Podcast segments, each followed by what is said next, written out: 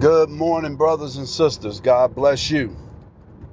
This is Brother Leonard, and I was uh, driving down the road, just uh, sort of thinking about uh, the times that we're in right now, and and just the things that are going on, and and uh, I had some thoughts come to mind, and I wanted to share a little bit of that with you. But before I do, let's pray. Father, we thank you for this time. We thank you for your goodness, your mercy, your kindness, your great love. We thank you today because you are God. And Lord, touch me, touch my heart, my mind, touch my lips. Let the words that I speak um, be pleasing to you. Give me, Holy Spirit, what to say, what's in my spirit and my mind. Lord God, that which will uh, glorify you and edify the ears of those who hear it. Lord, I thank you for your word short time I have in Jesus' name to share. Uh, so I give you praise in Jesus' name. Amen. And so, like I was saying, I was thinking as I was riding down the road um, how Jesus oftentimes said he's coming back. He's coming back soon. And you know, back when he left, uh, the angels of the Lord, when he ascended into heaven, if you read the book of Acts, the first chapter, it talks about, uh, it gives an account of when Jesus uh, actually ascended into heaven and the disciples watched him ascend. And, uh, and they asked the question, you know, because the, the disciples were sad, but they said that, um, you know, why, why are you, why are you guys uh, basically so upset? You know, this same Jesus that you see ascending um, into heaven will be coming back the same way. And so in Revelations, it talks about Jesus coming back.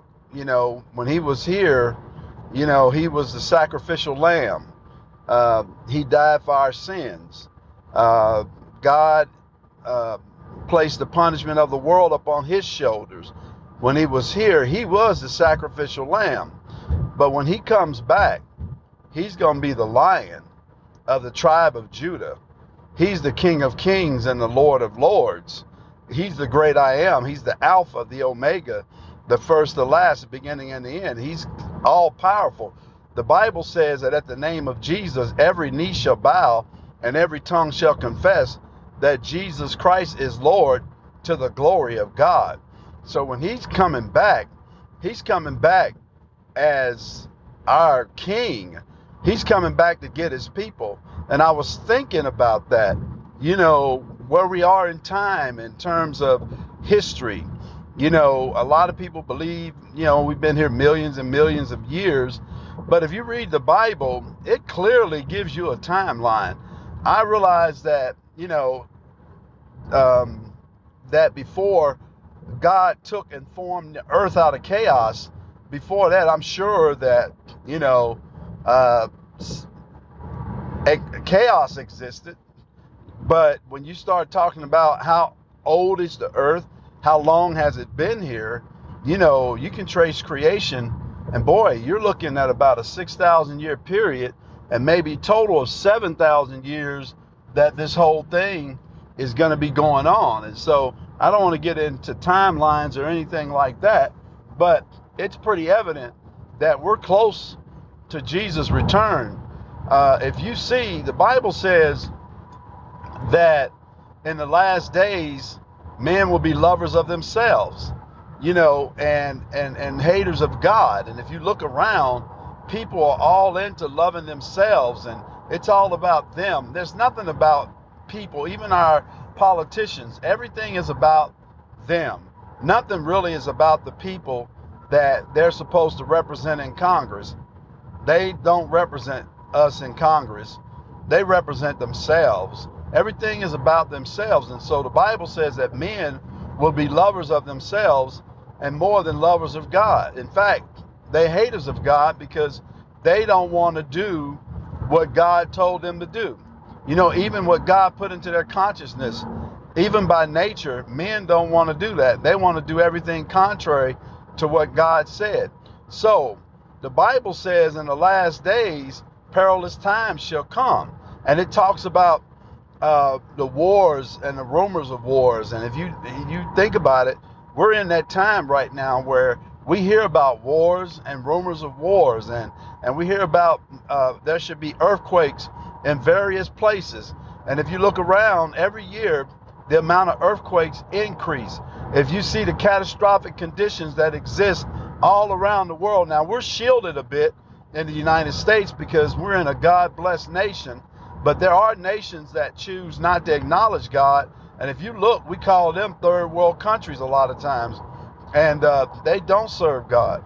They serve everything except God, you know, or they put God on the same level as some of these other gods, and you know that's not true. But we're at the, we're in those last days, and so uh, you know one of the things I thought about is when Jesus comes back. You know there are a lot of people who are going to be left back here because they haven't ever accepted Jesus Christ. And you know when Jesus comes back, the Bible says that the dead in Christ will rise first. And then we that are alive will be changed in a moment, in the twinkling of an eye. I think First Thessalonians. But uh, but there will be people who are left back here. In fact, when the saints are raptured, we call that the rapture, and that's the catching up of the saints. When that happens, um, people are going to disappear from everywhere. You'll be riding in the airplane, and your pilot will disappear. Your co-pilot will disappear and the planes will begin to crash out of the sky. Vehicles will crash, unmanned vehicles. Just as they're driving down the road, the person inside that loves the Lord, he'll be taken up. You know, if you think about it, all around you, people will disappear. Your your own siblings might disappear. If you've never accepted Christ, they're going to disappear. You're going to see their clothing here on the earth, but they'll be gone. They'll be long gone. All around you, people will disappear like popcorn. They just pop, pop, pop. They're just disappearing right before your eyes. And then the people on the earth are going to wonder what happened with all these people disappearing, right? Well, this is the rapture of the church. This is Jesus coming back to get his people. The angels of the Lord going to each uh, each corner of the earth, and the people of God being taken back to meet Jesus up in the air. And it's a wonderful time if we're still alive when that happens. I suspect that the rapture won't happen right away. But what's more, I think, what's going to happen first for most people is that they're going to die and go by way of the grave. And so if you're listening to this and you've never accepted Jesus Christ, here's what you have to understand, my friend. There is a judgment coming. God God said there is a recompense coming. There is a time where people have to stand and give a give an account for what they did in their lives. And you know, God sent his son to die for us. I mean, a sacrifice for all of us. Every sin that we've ever committed was thrown onto his shoulders. He was a sacrifice. And the Bible says, For God so loved the world that he gave his only begotten Son, that whosoever believes in him shall not perish, but have everlasting life. So God sent his Son into the world, not to condemn the world, but that the world through him might be saved. So God loved us with an everlasting love, and he knew that someone needed to die for us, and the only one that could was a holy and a righteous Jesus Christ. And so he died for us. But there is coming a time where judgment will happen. Right now, we're in what we call a season of grace. And this is a different dispensation where we have a chance. You know, we have a chance that if we actually accept Jesus Christ as our Lord and Savior, God will give us credit for living this life in a holy way. God will give us credit because we've accepted His Son. And as a result of accepting His Son, we'll be able to spend eternity with Him. And we won't have to worry about being lost. And we won't have to worry about being cast in the outer darkness. And we won't have to worry about burning for eternity because we will be with the Lord Jesus Christ. We will fellowship with God for the rest of eternity. But if you don't, then you will be cast in the outer darkness. The Bible says that you will be thrown into hell and that there will be weeping and gnashing of teeth, that people will be afraid, great nations all over the world, more people than you can count, that's ever lived in this entire uh, in the entire existence of the earth. There will be people. The Bible says, as far as the eye can see, you will see people more than the sands on the sea, and they will stand before the great white throne judgment, and God will tell them Depart from me. I never knew you. Depart from me, ye workers of iniquity. And there will be people that's standing before him that's never accepted Jesus Christ. So, as a result of not accepting Jesus, you didn't accept him because he paid for your sins. So, since you didn't accept him, then you have to pay for your own sins. And the problem with that is that if you have to pay for your sins, that means that that's eternal damnation. So, what would you do if you had a chance to accept Jesus Christ as your Lord and Savior today? Would you receive Him or would you reject Him? The only sin that's going to send you to hell is the rejection of Jesus Christ. So remember that.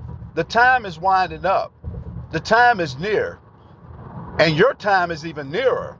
You know, you can go out this house and, and, and have a heart attack. You can go out this house and have a stroke.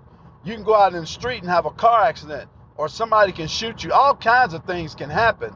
And if you're not ready, if you've never accepted Jesus Christ as your Lord and Savior, you'll be lost for eternity. But glory be to God that you have an opportunity today. So, my brothers and sisters, if you haven't never received, received Jesus as your Lord and Savior, pray this prayer with me. Say, Lord Jesus, I'm a sinner and I need to be saved. Jesus, I believe you died for my sins.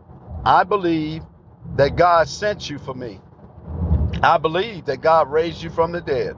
So, Lord Jesus, I'm asking you to come into my heart and be the Lord and Savior of my life.